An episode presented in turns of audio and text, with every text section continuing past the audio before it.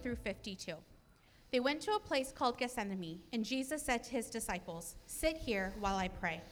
He took Peter, James, and John along with him, and he began to be deeply distressed and troubled. My soul is overwhelmed with sorrow to the point of death, he said to them. Stay here and keep watch. Going a little farther, he fell to the ground and prayed that if possible, the hour might pass from him. Abba, Father, he said, everything is possible for you. Take this cup from me, yet not what I will, but what you will. Then he returned to his disciples and found them sleeping. Simon, he said to Peter, are you asleep? Couldn't you keep watch for one hour?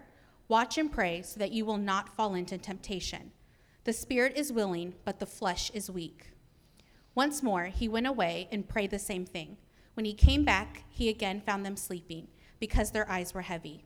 He did not know what to say to them. Returning the third time, he said to them, Are you still sleeping and resting? Enough. The hour has come. Look, the Son of Man is delivered into the hands of sinners. Rise, let us go.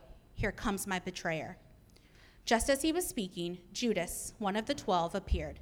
With him was a crowd armed with swords and clubs, sent from the chief priests, the teachers of the law, and the elders. Now the betrayer had arranged a signal with them. The one I kiss is the man. Arrest him and lead him away under guard. Going at once to Jesus, Judas said, Rabbi, and kissed him. This is the word of the Lord.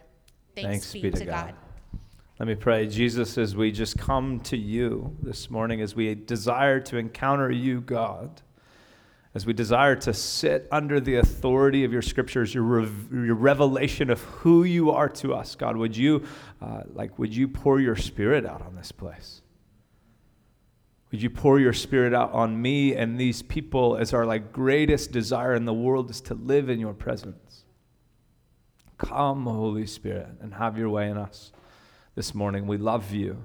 We adore you. We are so thankful for you. And we pray these things in Jesus' name. Amen. Amen. You can be seated.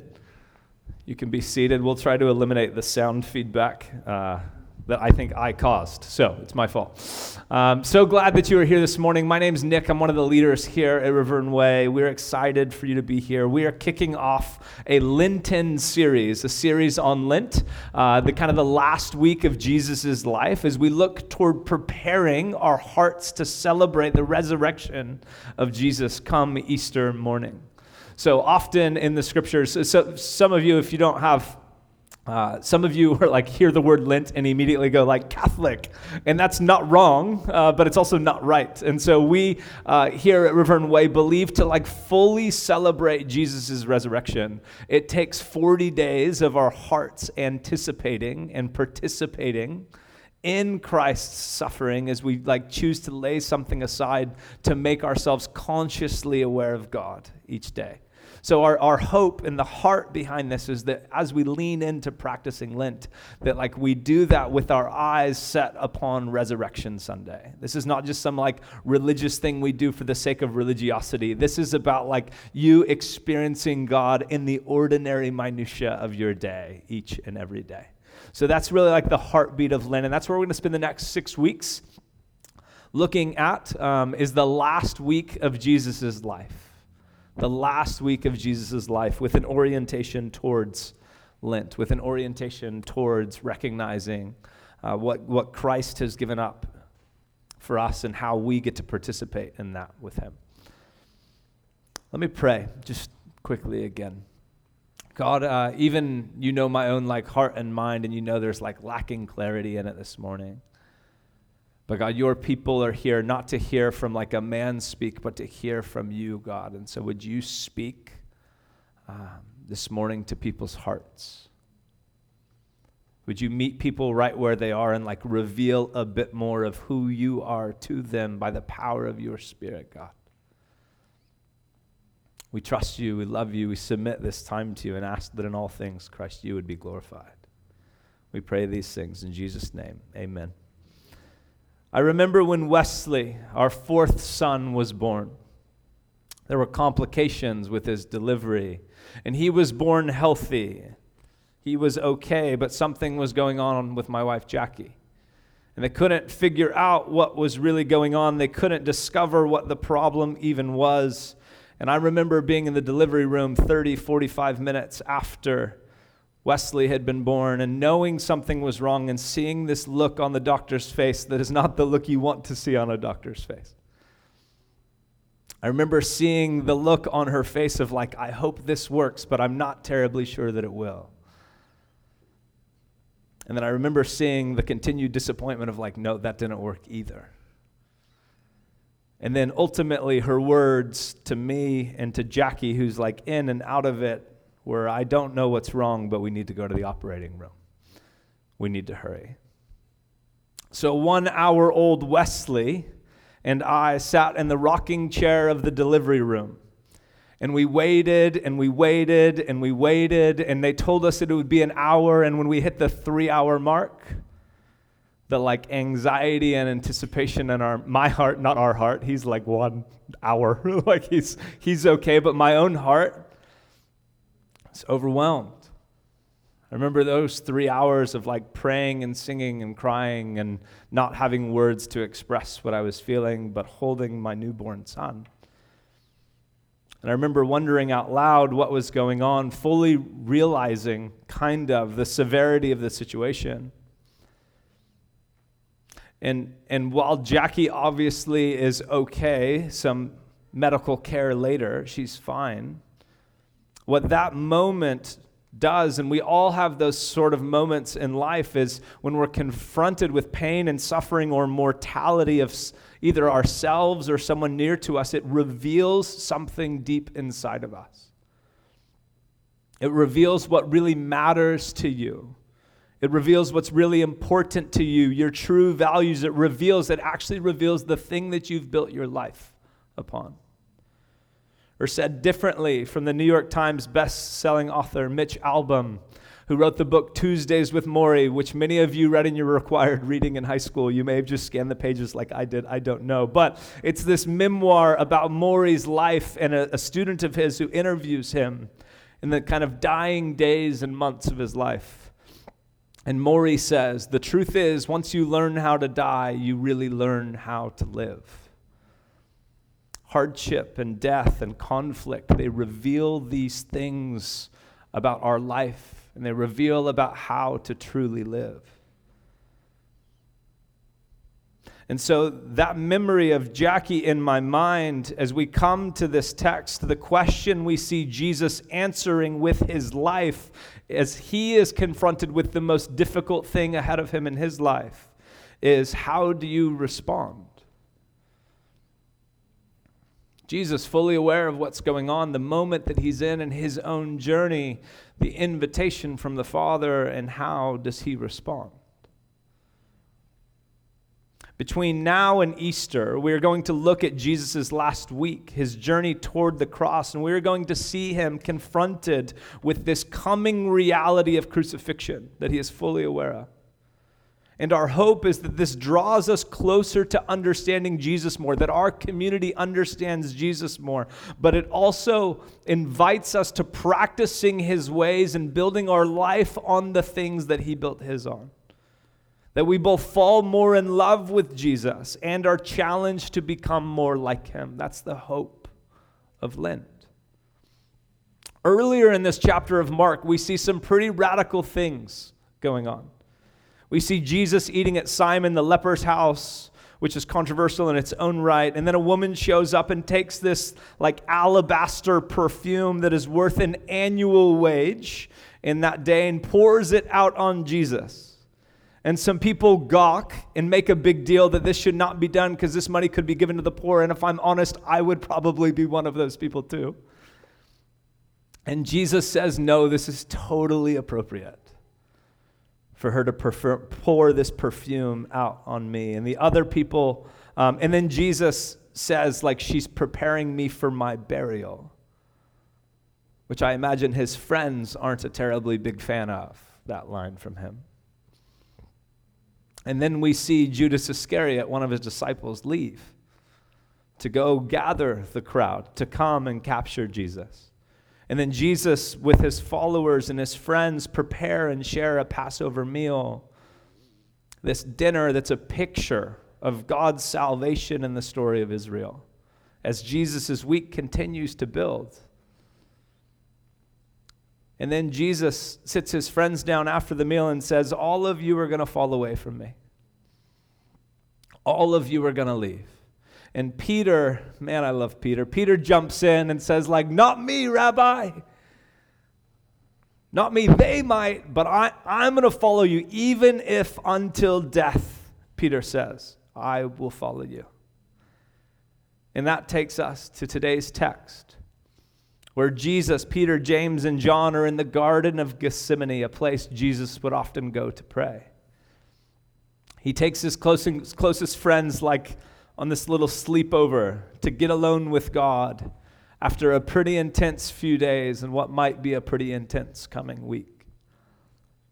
But what we clearly see now that the disciples did not see at the time is that Jesus is about to step into the climactic moment of his calling. He's about to step into doing and abiding faithfully with God in the hardest thing that he's been invited to do that he's been asked to do. Jesus is about to be given to the Roman Empire to be crucified because he intimidates the Jewish leaders and they don't really know what to do with him. And so, knowing that this is coming, Jesus, knowing that this is coming, knowing that the torture and the pain and the suffering and the loneliness and the sadness and the heartbreak and every other human emotion that can go with that does, knowing that this is coming, what does Jesus do? Jesus prays. He takes his friend to the place where they pray, and he prays. In verse 32, he asks his friends to stay awake and keep watch while he prays. In verse 35, he falls to the ground and prays. He prays that this hour might pass from him, that the hour that he was specifically sent to endure, he prays that it would go away. He prays that his own will, Jesus' will, would be done. That this mission could be complete or finished or done aside from this affliction, and that God would take this cup from him. And then he concludes his prayer with, Not my will, but what you will, God. May that be done. One thing that is different from the life of Jesus and from my life, maybe yours too, is the centrality of Jesus' life around one thing, around prayer, around communing with God, communing, like sharing union with, having relationship with God. I could tell you that if I was about to endure the hardest week of my life, my default mechanism, Lord have mercy, would not be to run to Him in prayer. I would probably run around and try to control as much of my life as I, as I could, as possible. But Jesus doesn't do that. Or I might take time explaining to my children and my friends and my family that this is going to be really hard and console them and comfort them. But Jesus doesn't do that either. And I might even act, knowing my own tendencies, I might act like this isn't even really happening until it's too late and then there's nothing more that I could do, and then I might go to prayer. But Jesus doesn't do that either. Jesus is keenly aware of what is happening and what is going to happen, and in preparation for Jesus' most difficult days, his first movement is to go to a place where he prays. And he doesn't throw up this like Hail Mary sort of prayer he doesn't throw up some dire, Lord, please save me, because then if you do, I will commit my life to you sort of prayer. Because those are actually words of like immature relationship, and Jesus does not have an immature relationship with the Father. Jesus' words are words of intimacy and care, concern and passion, honesty and conviction, words of love and hope and peace as Jesus is in the Garden of Gethsemane, which literally means, Garden of Gethsemane, like Gethsemane means olive press. So when he's in the place where olives are pressed to make oil, Paul goes on to describe it like this in 2 Corinthians We are hard pressed on every side, but we are not crushed. But how in the world is Jesus not crushed? Jesus' response again is not distraction or denial or disgust or self pity. Jesus does what he has always done. Jesus does what he was sent here to do. Jesus turns with his whole life again to the Father. And this happens not because Jesus spends an hour praying each morning. This happens because Jesus lives into what Dallas Willard calls a praying life, a life completely saturated with prayer or with communion with God. What the Apostle Paul invites us into in 1 Thessalonians to be people who pray without ceasing, as Jesus did. And one of the downfalls we often think about, or one of the downfalls of the way we often think about prayer is that we think we're supposed to develop, develop a prayer life. And that's, that's not totally wrong, but the hard part is we always end up feeling guilty that we don't pray enough because when it comes to spending conscious time, fully aware of the presence of like the communion and union of God, then how could we ever pray enough? And you could ask anyone who spends hours of time dedicated to like communion with God in the morning, and they too would tell you, I don't get enough time with God. And that is why we must learn to like shift our thinking and shift our imagination. Not away from structured prayer times. Those are beautiful and full and rich and needed. We see Jesus do it regularly. But we must begin to see that the goal of prayer is not that we just pray each day, but the goal of prayer is that everything we do in life we do with God. Everything we do in life that we do it with God. Not just a check in in an hour in the morning. That's like, that'll get you to lunchtime. But then my soul is worn down and tired by the world. Or Brother Lawrence, a French monk who wrote a these only, or those only can comprehend it who practice it and who experience it. If prayer is communion with God or union with God or it's like shared conscious relationship with God, then prayer is not just a thing we do as Christians. Prayer is like the primary thing we do as Christians. Prayer is not a thing, prayer is then like everything. Communion with God is not a thing, it is everything. And sometimes, at least for me, when I imagine monks like Brother Lawrence, whose life is to be completely removed from culture and live in a monastery of people just like him, or if I think of like the Apostle Paul who instructs us to pray without ceasing, I get this picture, and sometimes we get this picture that I am called to communion with God, which means this like hyper spiritual, 100% dedicated time to just being in God's presence. And while that is important, that is one aspect of prayer. What the ancients would actually call more like silence and solitude than what they would call prayer. Because what happens when we think about prayer in that way is we end up feeling this unduly burden to like pray without ceasing, Paul's words, but to do that with no distraction or limitation. So that means that, like, if you're a mother of young kids or have any sort of life, you don't get to have a fruitful prayer life. And that is, like, harmful to the way that we think about communing with God. That is no longer helpful. That is no longer realistic. And that's not just mothers of kids. That's like people who have jobs that are demanding and they're contributing to the world in significant ways all those sorts of like relationships that we exist in like we like that's a part of the manifestation of God working in and through our lives. So we can't just like pull apart from the world and all become monks to pray. And I don't think Jesus' invitation for abiding in Him or communing with Him is just for like when our kids get older and they're finally out of the house. I don't think it's for like when I retire and I don't have a 40, 50, or 60 hour work week anymore. I don't think that's Jesus' invitation for his people. I don't think that's what communion with God actually looks like. I don't think Paul's words of pray without ceasing are just for monks, nuns, and priests. I think they're for everyone. I think they're for each of us. But I think we have to reimagine and relearn what prayer is. We have to dream again. And this opportunity to pray or to have communion with God where we both speak and we listen, where we share our most intimate and most ordinary aspects of life with God. And then we also allow God to share his life with us. That we pray when we feel God's presence, that we commune with God when we feel his presence, and we also commune with God when we don't feel his presence. When we just trust it and believe it to be true.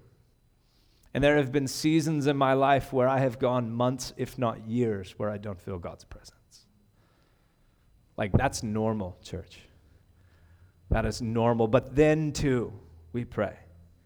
Where we have many words to cry out to God, or like in the bleakest moments of my own life, I can better, barely mutter a like, Lord, have mercy. Christ, have mercy. It may be for you more like a morning ritual of chatting with God while you make coffee or listening for his invitation of what like faithful living looks like for you today or setting your alarm or your like phone alarm to remind yourself to be aware of God's presence again at 1 in the afternoon or 2 in the afternoon or 3 in the like whenever your heart begins to wander away from him set your alarm for then to be a present to God again in the day prayer is the invitation to live all of life with God and again, this is not a thing, it is everything. Just for a second, like whatever you imagine heaven to be like, being present fully to God is going to be the centerpiece of eternal life with Him. And the secret is that we don't, and it's like we don't have to wait for that. We have to wait for that in fullness, yes, but we get to taste and drink of that in the now. We get to do that now. We get to commune with God now. And this is what we see time and time and time again in the life of Jesus. This is what Paul invites us to do. This is what the saints teach us through history to do. Not some big supernatural prayer meeting, but the ordinary conversation with God throughout all of your day and all of your week, and all of your month, all of your year, and all of your life. Again, Brother Lawrence's words there is not a life more sweet than that of a continual conversation with God. And, church, this is our invitation. It is our invitation that we like begin to live how Jesus lived. Jesus lives this way at this moment in his story, but he doesn't like just turn to prayer because it's getting hard. He turns to prayer because this is like his fundamental operating system. This is where Jesus like really knows who he is and how to live is because he communes regularly with the Father. This is where he hears an invitation to faithfulness over the next week that seems unfathomable to be tortured, to suffer, and to die. And as Jesus processes this unique mission, he does not process it alone, nor does he process it with his friends, but he processes it with his Father. He processes it with God. It is important that as we explore this last week of Jesus' life, that we keep in mind what Jesus says here. He doesn't say to God, I will do what you want because I have to avenge your anger. He does not say that. He doesn't challenge God's character or God's will or God's like picture of redemption. He calls God Abba. He calls God Father. He uses intimate language. He could have called God lots of things, but he calls him Father. And over this next week, Jesus binds his submission and agreement to move forward in this specific mission from a place of prayer and unique intimacy with his Father. This is the fulfillment of Trinitarian love. And I know that's a big statement, and that's okay. This is self sacrificial love. This is the Father acting in love for the world, even at the cost of his own Son, and at his own grief and at his own pain. And if prayer is communion with God, I can only imagine the shared affliction in this conversation as Jesus sorts out what is to come for him as he explores this with the Father. The best I can imagine it comes from Genesis 22, which is this picture where Abraham is going to sacrifice his only son, Isaac. And they take this journey up the mountain. And as you read the story and understand the context, you see that, like, you see the struggle and the conflict and the pain in Isaac, of course, but you also see the struggle and the pain in Abraham the father. You see that, like, they're both struggling to yield to what God has invited them to. And so, as we see this like conversation between Jesus and the Father, we must know that like this is a heart wrenching conversation. But because Jesus sees God as a good father, or in a more Jewish interpretation of the word Abba, like a good daddy or a good papa, Jesus has this conversation and comes out with this place of like deep trust because of the intimacy that he shares with the Father. And God, as a good father, knows all of the things that there is to know about his son that only a good father can know.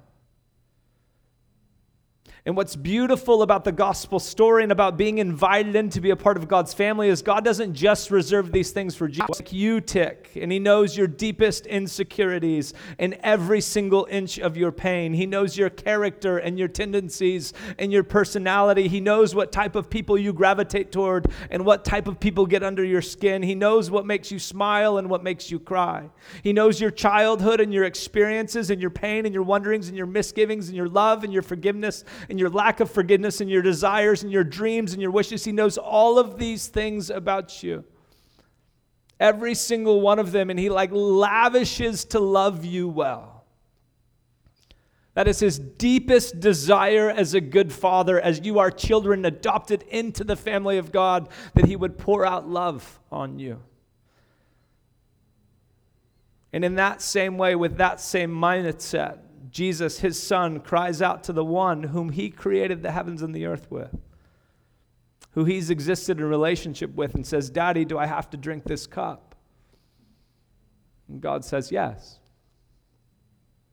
With great pain and hurt and turmoil within his own being, God says, Yes. You have to go on this journey. You have to fulfill this mission and this purpose. And Jesus grieves this reality. And then he yields to his father's will. He trusts his dad. And Jesus trusts that what he said yes to and following and obeying God is actually worth it, even if his present experiences don't feel like it.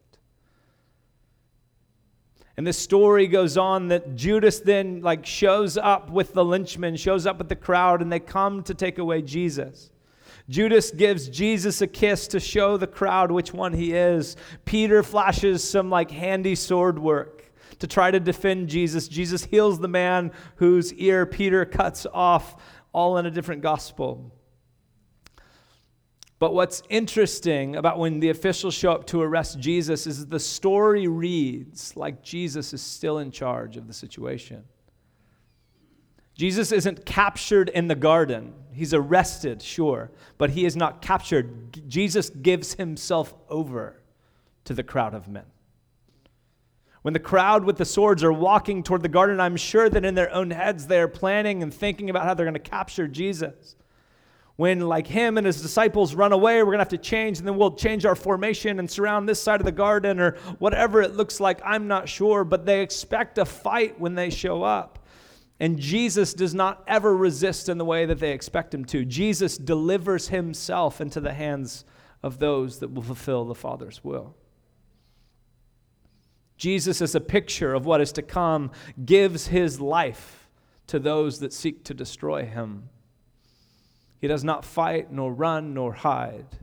Jesus, fully control of the situation, does not yield to the circumstances let me say that again. Jesus, fully in control of the situation, does not yield to the circumstances, but Jesus does yield to the Father.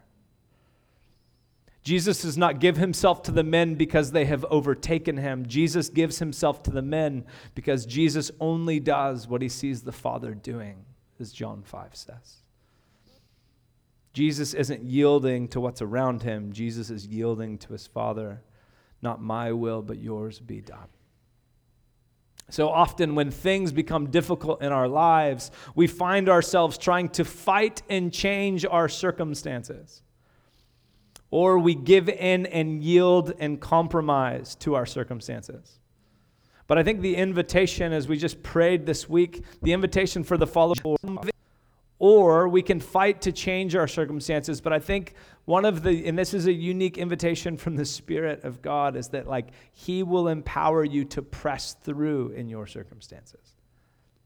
And the book of Psalms calls this like to be emboldened, or the book of Acts called this empowered by the Spirit. Paul calls this living in the Spirit. But as we become people of prayer, we are empowered by the Spirit to be able to yield our will to God. In the same sort of way, Jesus, rooted in prayer, sure of his mission and vocation in the coming days, Jesus gives his life to those that seek to take it. He doesn't tell his friends or disciples what's going on, he's already warned them before. Now it's like they must watch and see. He doesn't counsel or console, he looks to the Father and chooses to walk in his Father's will and plan for him. And then everyone leaves. In this part of the story, verse 50 through 52, I'll read it again. Then everyone deserted him and fled. A young man wearing nothing but a linen garment was following Jesus. When they seized him, he fled naked, leaving his garment behind. To answer that question, real quick, it's weird. We think it's Mark, it's okay. But that's not what we're going to talk about. We must know that being modern day readers of this text, we tend to take this story as something important to read about leading up to Jesus' death and resurrection. And that isn't wrong. But for just a moment, I want to let it sink in that this is not just some story leading to another story. For a group of people in this garden, this is their reality. This is real life. This is so real that all the disciples that are there just early in the week who promised their allegiance to Jesus and that they would never run, they take off running for their lives. That this reality is so scary and so present that it justifies abandoning the rabbi you've spent your life with. It justifies abandoning your best friend and giving him over to the hands of your enemies. This story is moving towards Jesus' conclusion as crucified Messiah.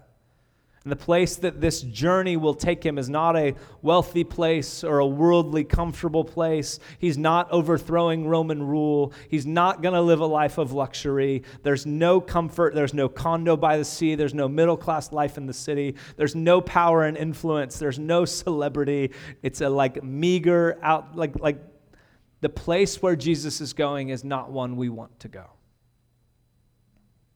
But this is where he's going. He's going to the cross. And this reality is real and it's heavy and it's hard. And this is Jesus' call fulfilled, and it isn't pretty or clean. It's actually quite the opposite. It's dirty and it's messy. And we see here again in this reading from verse 50 to 52, it's really, really, really lonely. He comes to Gethsemane to pray, and his best friends fall asleep not once, not twice, but three times after he asks them to stay awake with him. One of his disciples, closest friends, shows up on the scene, gives him a kiss, a sign of love to a rabbi and a friend, but that kiss is meant to betray him, to reveal who he is to the crowd. And everyone deserts him. And often we talk about the kingdom of God breaking in, heaven on earth. We talk about the power and the glory and the might of God's rule and reign and supremacy. We talk about the fact that the gates of hell cannot stand against it, and that is all true and right and good. And I cannot wait, cannot wait for that day to like fully come and fully be present. But we must not miss that, like this too, Jesus in the Garden of Gethsemane, this too is life in the kingdom of God. Jesus is walking in pain and suffering toward the cross is the inbreaking kingdom of God at work. And sometimes, not all the time because I don't want to be overly fatalistic, but sometimes suffering and the kingdom of God seem to go hand in hand. At least they clearly do in the last week of Jesus' life. And there will be times as you like desire for the kingdom of God to break in, there will be times that you feel alone or like you are suffering or that nobody understands. You will feel all of those things, but Jesus knows, even when he is abandoned by his friends, that at the very core of who he is, he walks in communion with God. He walks in union with the presence of God. And as we just wrap up this text today, I think that's the invitation for us. That as we learn to have communion with God or share relationship with God or spend time with God, whatever language makes the most sense to you, that then we are empowered by the Spirit of God to have the capacity to yield our lives to Him. Friends, like willpower cannot, cannot take you to transformation in the kingdom. The Spirit has to take you to transformation in the kingdom. If anything, like we see through willpower, none of us are living the lives we really want to be living based on our willpower alone. But the Spirit of God desires to like empower you to flourish in a different sort of way. And so, as we commune with God, the Spirit empowers us to be able to yield ourself to Him. And as we yield our life to Him, May the kingdom of God break in regardless of what that looks like to our present reality. And ultimately, this is what the season of Lent is about. Lent is the regular and sacrificial laying down of something to participate in the suffering of Christ, that it might form us, not just in 40 days, but form us for the rest of our life, living in communion with God as we practice submission and obedience to Him.